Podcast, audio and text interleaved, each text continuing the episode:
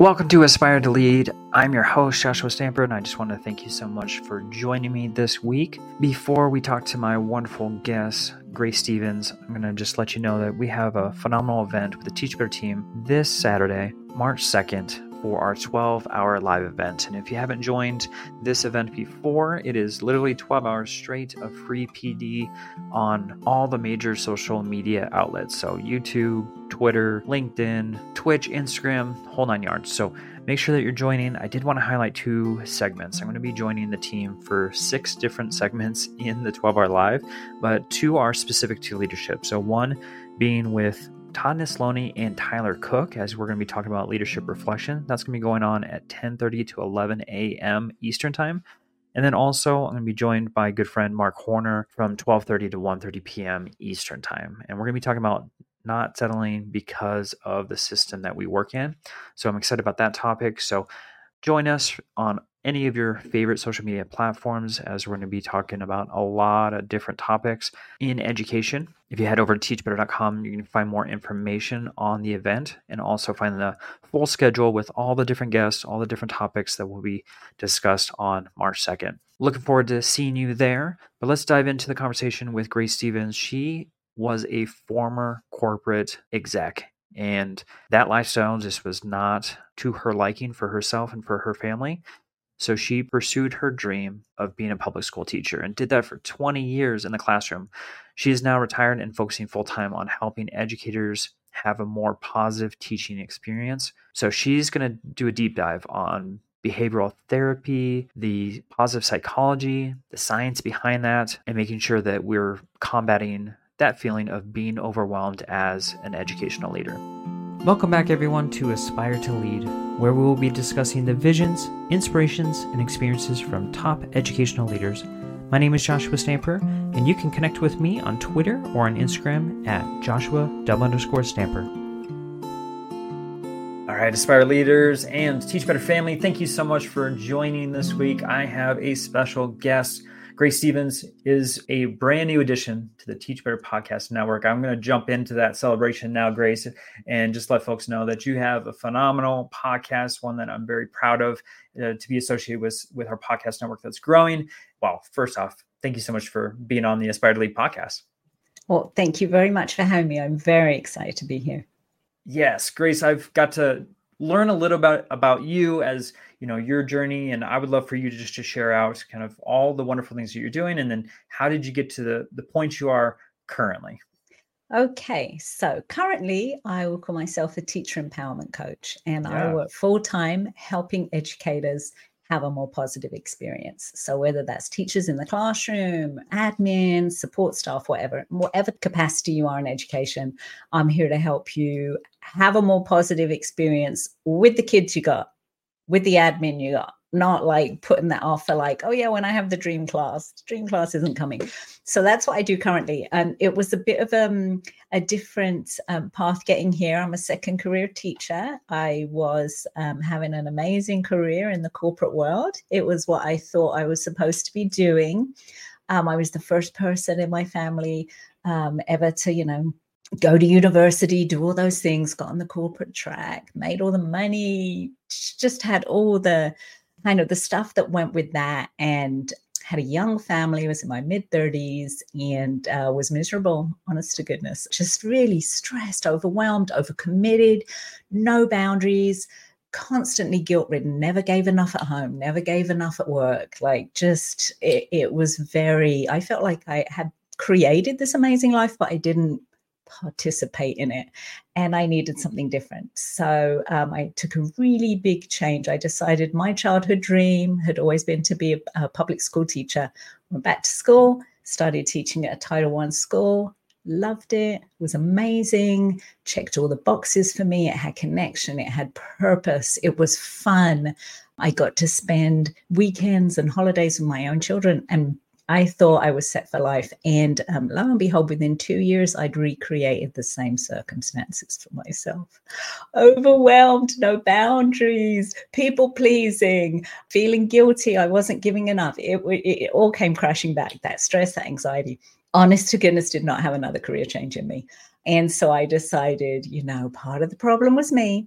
And so let's fix that. So I went into this deep dive on my own personal mission to kind of realize how to hack my own happiness and did a lot of studying, a lot of courses, a lot of books, a lot of seminars, and figured out a framework for myself to have a better experience. And then other teachers noticed and asked me about it. And so then I put that into a framework and a book. And, and so the book is Positive Mindset Habits for Teachers. I had written several books before that, but not really about teaching. I kind of kept that separate. But then, so that's what I did. So, anyway, after 20 years in the classroom, I always said I wanted to be a public servant for 20 years. So, after 20 years, which saw me all the way through COVID and post COVID, goodness, what an adventure. I decided that this kind of last chapter, now my third act, is going to help. I could have more impact, really helping more teachers have a positive experience. So that's kind of the long and short of where I am. So I stepped out the classroom the end of 2022. Sure. Yeah, you've seen a great deal in those 20 years uh, with, yeah. within education.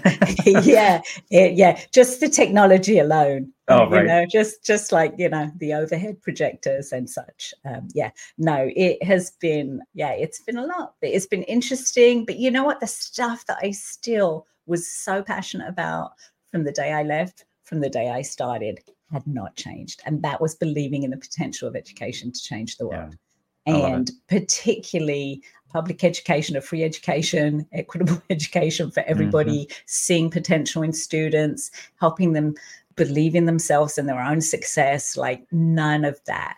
The, the real core, even though there's been so much, you know, noise and just different ways in which we told to present things and do things and the technology, but the real fundamentals of why I wanted to be an educator are still there. And yeah. I still believe in their capacity to help have a very a, a large impact and a rewarding career. Mm-hmm. Well, Grace, you had touched on your book, which I'm so excited about uh, Positive Mindset Habits for Teachers. So let's kind of dive into that as kind of our baseline of our conversation because okay. I, I want to know about the concept of the book, but then also, you know, and you kind of touched on this a little bit uh, as the why, but like, how is that going to help our teachers and our leaders that are listening you know for them reading that resource? Okay so the first thing is you know i wrote that book five years ago and so now i have a bit more of a clearer framework. It was based on another book i'd written years before called the happy habit which was all the science of like how we can hack our brains to be happier. And I think it's a much bigger conversation these days. And it's an easier conversation to have because now that, you know, everybody is familiar and kind of on board with the idea of growth mindset right? So the intelligence isn't fixed. I don't have to convince anybody of that anymore. Well, it turns out that your happiness standpoint isn't fixed either. So in that book, at the very beginning, I dig into the science, which is that only, you know, so some of us, you know, some of us are glass half full people, some are glass half empty. I like to think I'm a the glass is refillable but um, you know genetically we're kind of dealt some kind of predisposition right and so but so 40% of it is genetics and I did not win that lottery. Like my background, family background is is not. There's a lot of anxiety, depression, things we struggled with. So that's only 40% though. Actually 50, sorry, 50%. 10%, only 10% is our circumstances. And I know a lot of people like that's crazy. It's true. It's scientifically validated. People much smarter than me have proven that. A lot of research out of Harvard on that a lot more acceptance of that these days. So the part I focus on is that 40%, 40% of your happiness quotient comes down to intentional habits and practices. And so book is based on positive mindset habits. So kind of where my I want to say my kind of like niche, my zone of genius is, is like these aren't, you know, I didn't do the research. I'm not a researcher, but I've taken all that research and integrated it how does that come to play in a classroom? Because we spend so much time in our classrooms. And how can we have practices that integrate the students too? Because then you know you're going to be held accountable if the kids are doing it too. Um, how do we make it simple, easy? All the practices, um, none of them cost any money you can do them in less than five minutes a day and but a lot of it starts with mindset and so even though it's simple you know, it's not easy. You've got years of conditioning to kind of overcome. You've got years of biological evolution. You know, our brains have developed over time to keep us safe right? Not necessarily keep us happy. so there's that whole piece to do with our nervous system. And as we know, being in a classroom is literally an assault on your nervous system, right? There's so much stuff going on. Yeah, I taught second grade for a long time. And the best I ever got anyone to hear describing it was it's like being pecked to death by by geese, right? Isn't that really just if you teach them with littles? but any age that you're dealing with. So anyway, so that was the foundation of the book. It looked at 10, um, 10 kind of mindsets. And then at the end of the, it gives the science for it. I'm a little bit on the nerd science, um, but then it breaks it down into practical terms. Here are some habits you can do. So that's kind of what the book was.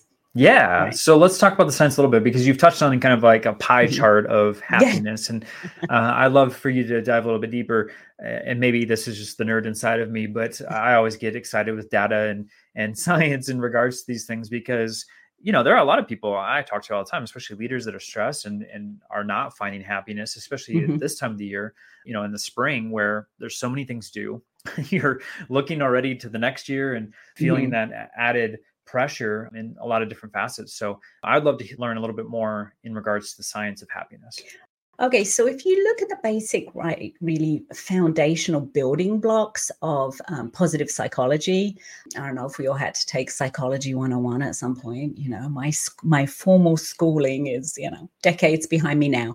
Really, the building blocks for a happy life, if we want to say, are going to be having purpose. Okay, well, you got that in school, right? Connection. You know there's a lot of work these days um, on the blue zones right? On the the areas in the world where people live to the longest right? And of course part of that is you know diet and, and other things and exercise. But but the the kind of the other side of that is they all look at and it is these building blocks is foundation is uh, purpose is connection occupational self-direction now, a lot of that, unfortunately, if you work in a district and you're a teacher that um, has a very scripted curriculum and a real stickler for an admin, everybody on the same page on the same day, right? Like, so a lot of that I find, especially over the two decades that I taught, a lot of that, it was a struggle to maintain that, that creativity, that spark, right? The idea of flow, of getting deeply involved in work. And I found it very easy. It used to be easier when there were fewer devices, um, technology in the classroom, but to get in that zone with the kids where you're learning and you all those things. So the, the building blocks are there inside the classroom. Again, as far as the brain science goes, a lot of what I work on with people when I'm helping coach them is this whole mindset piece is, well, I have this framework we love ourselves some acronyms, right? So the framework I have, I call it ECHO framework, where the E stands for your energy teaches more than your lesson plans. The C stands for control what you can control, right? When you talk about all the things that are happening, like when you focus on the things you can control, you're a lot happier. The H part is happiness can be synthesized. That's a brain science that I go into that I no doubt on. And the last piece, which I think is really important for teachers, administrators, everybody, is this O is other teachers' experience doesn't need to be your experience, right? You get to craft your own experience. And one of the reasons that I did end up writing the book was because I worked in a very small school. So we had the same student population, we had the same admin, we had the same resources, or in our particular case, unfortunately, lack of resources, the same culture, right? And yet, my experience with all those things, I was having a different experience than other people because working on happiness is trying to have a different experience in the situation with which you find yourself, not putting it off for some future thing, right? There's a lot of, you know, you might remember from psychology, hedonic adaptation, right? The hedonic treadmill. Like, as we overestimate how happy we think certain things are going to make us. Oh, when I have that new car or those new shoes, or a different group of students or a different admin or the grade that I really wanted to teach, right? I got pushed around from grade to grade. You know, it was a small school. How many times, like, oh, now you're teaching a split, now you're teaching this, now you're teaching that, right? You know, I always felt like, oh, if I found my way in the perfect grade, right? So you can't put it off for a future event, for spring break, for the weekend, right? How many educators live for the weekend or spring break or summer break or woebetide for retirement, right? Like, ah, I just got to keep going three more years. Like, that's not productive for people and it's really not productive for students. So, basically looking at in the situation in which I find myself right now, what are the things I can focus on in crafting a better experience for myself? And I really feel that for a lot of educators, they feel like, oh, you know, we've been trained culturally and as well as the type of people that education invites, we're helpers, we're fixers. We get into this kind of teacher martyr syndrome, right? Into this some kind of weird competition that we're trying to compare who's working the most, who has the worst kids, who has the most, you know, oh, you think that's something, you should hear about this, right? It's kind of like we up the ante when we talk to people. All of that is not really helping us focusing on what we want, noticing the things that are going right. And students, they understand our, our energy, right? They, they, they know the difference between a teacher and an admin who is just kind of trying to get through the day, who is low key resentful because they're exhausted, they overcommitted themselves, they're getting pulled in a million directions, and they know the difference between that and a leader or a teacher who shows up maybe not with the most perfect lesson plans you've ever seen with the best graphics and you know pinterest worthy or whatever but they show up they're excited to be there they believe in kids they believe in education they're looking at possibilities not all the problems. The problems are there. Oh my god we know what the problems are. And um but when we just focus on them we feel so powerless to actually make progress with them.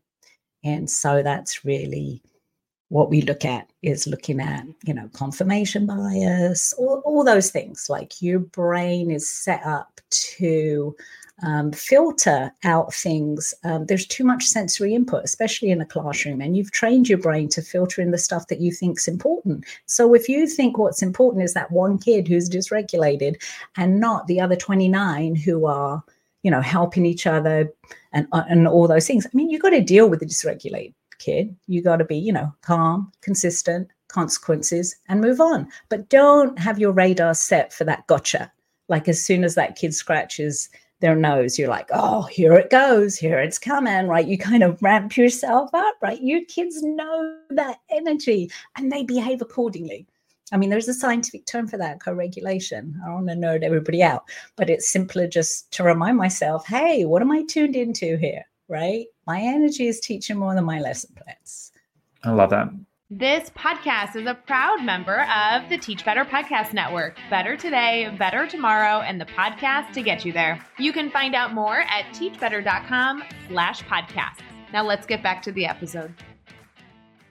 Well, it's a beautiful framework, Grace, that you've got with Echo and definitely empowers our educators. You had touched on real quick uh, about habits in the classroom. Uh-huh. I know it's your book is chock full of a variety of, of different things in regards to habits. So, is there one or two that you want to touch on just to kind of help our educators and be, yeah. with the science of happiness and all?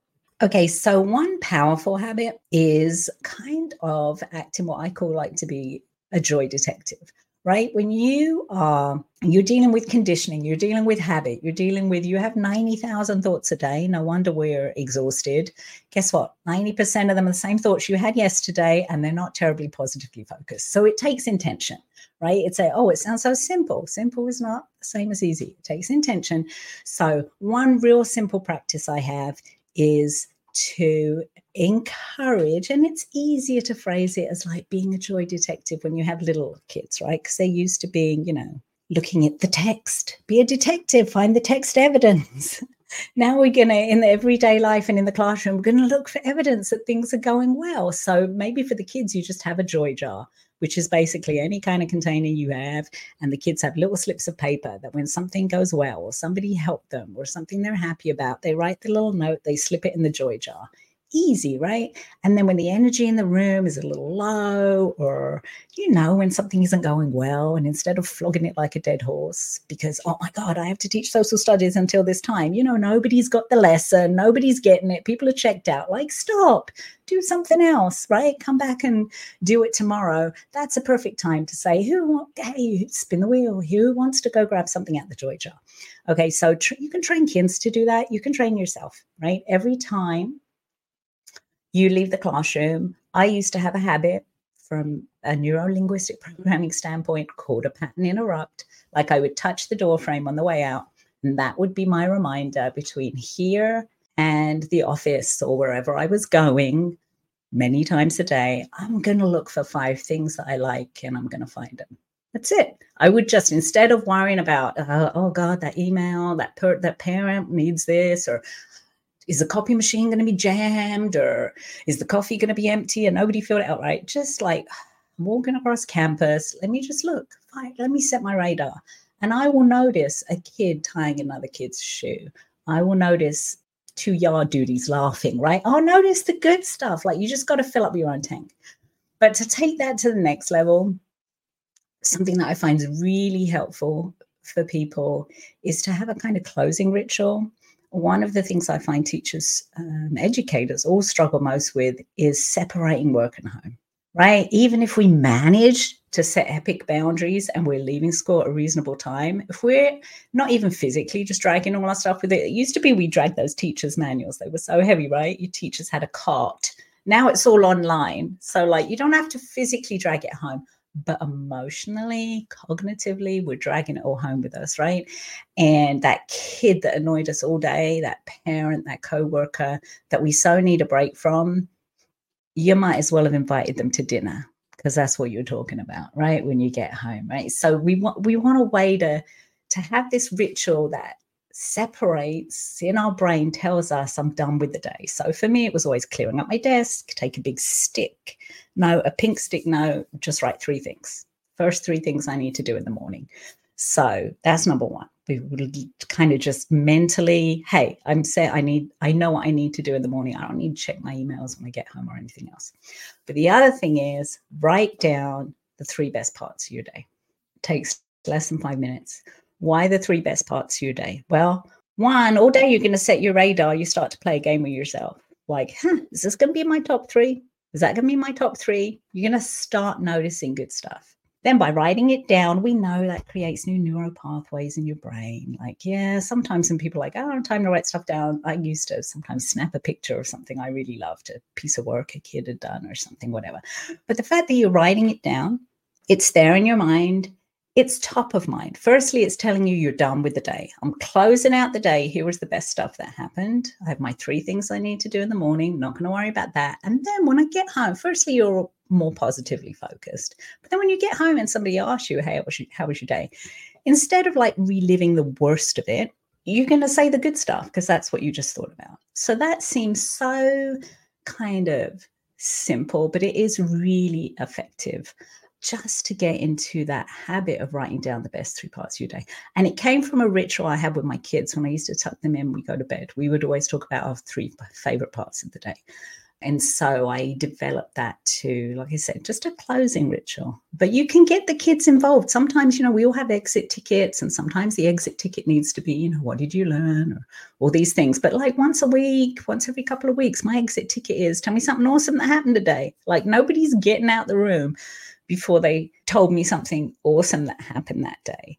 I think it also helps with when the parents say, What'd you learn at school today? And the kids are like, Nothing. Right? it's better that, that they can say, Oh, well, this happened today. Right? They need the good stuff top of mind too. Grace, it's like you're in my house. That's, yeah. that's exactly the response I get from my kids. yeah, kid. what'd you learn today? Nothing. like, really you had said simple, but I think simple is great. That's just, it's, it's, exactly what we need for our administrators and leaders because, as you know, uh, they they have extremely busy lives, and you know to have something really really complicated is probably something that yeah. is hard to implement. But something as simple as just a mindset change like that, and, and looking for just three things. I mean, it's just three things. Yeah. Um, is is a, a wonderful and brilliant um, way to to change your mindset. So I want to touch on your projects that you've got going on before we we end with a couple questions here. I had mentioned your podcast, mm-hmm. and it, I would be remiss not to bring it back up because it's a brilliant piece of content that I want people to jump on their podcast application and to subscribe to, which is Balance Your Teacher Life. Uh, will you just share a little bit about you know why you created that and and who you built that podcast for? All right, so I built it for people to listen to. The episodes are between some some of them get a little over 30 minutes, but some of them are very short.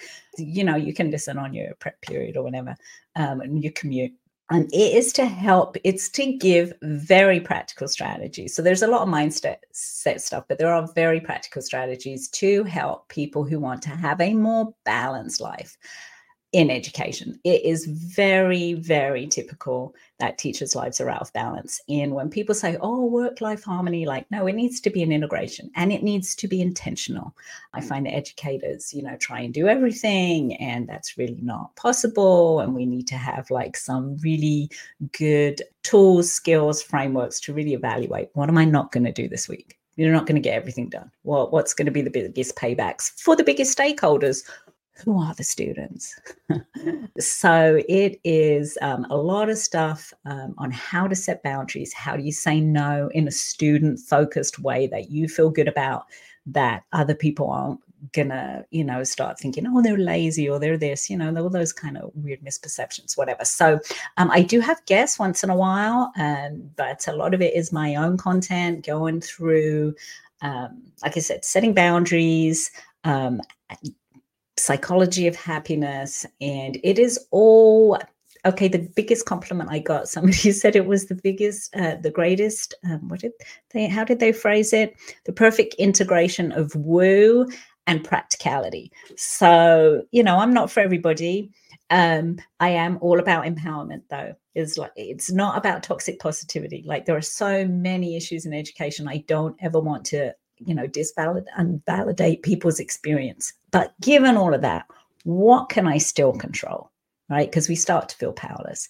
And so it's a lot of that. But they're shorty episodes. I have bonus episodes called uh, lunchbox love notes which are just like well, five ten minute episodes usually on a sunday a little kind of note of inspiration for somebody that i trust the universe will deliver to them right when they need to hear it. So it's Balance Your Teacher Life. And it was actually that name is I have a signature course where I work with educators, coach them, and do different things, which is a little bit more than just in the classroom it's really phrased as kind of be the hero in your own teaching story. Like I, I guide people through it, but a lot of it, I also have a background in life coaching in emotional intelligence. How nerdy is that? So it's a, a little bit of that in the course. But I also have quickie courses you can finish in the night, setting better boundaries, protecting your peace, um, how to say no, the art of saying no, and then I have the books. But you know, the podcast is an excellent place to start because, of course, you know, it's all free. Yeah, that's a great point. It is a good yeah. place to start, but to go deeper and to get more, you know, focus on a certain topic. I love that you have all those courses for folks yeah. also. So, Grace, I, I would love for my listeners to take an actionable step today. So, you know, they're getting all this wonderful science and mm-hmm. these habits that they can implement into their classroom or into their schools, the framework, and of course, all your resources, but I want them to have an actual step to enhance their leadership journey. So if there's something you do tomorrow or next week, what would you advise them to do? So I say start here, and it's going to sound wishy washy, but start here. Just stinking decide. Decide. Uh, just decide that you being happy, you are worthy of being happy, and the world needs it. That's what I'm going to tell you. Your energy teaches more than your lesson plans. We need positive people. It doesn't mean you don't have a bad day.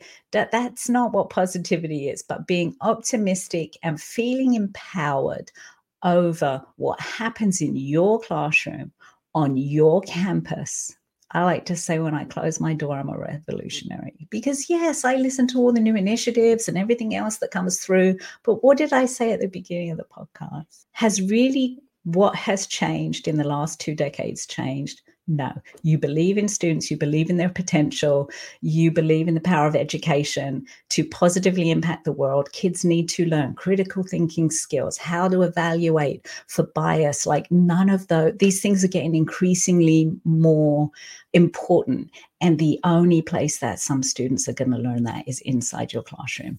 And so I would say the first step is literally just decide. Decide if I'm staying in education I'm going to find a way to feel more empowered and more happy, and I'm worthy of that.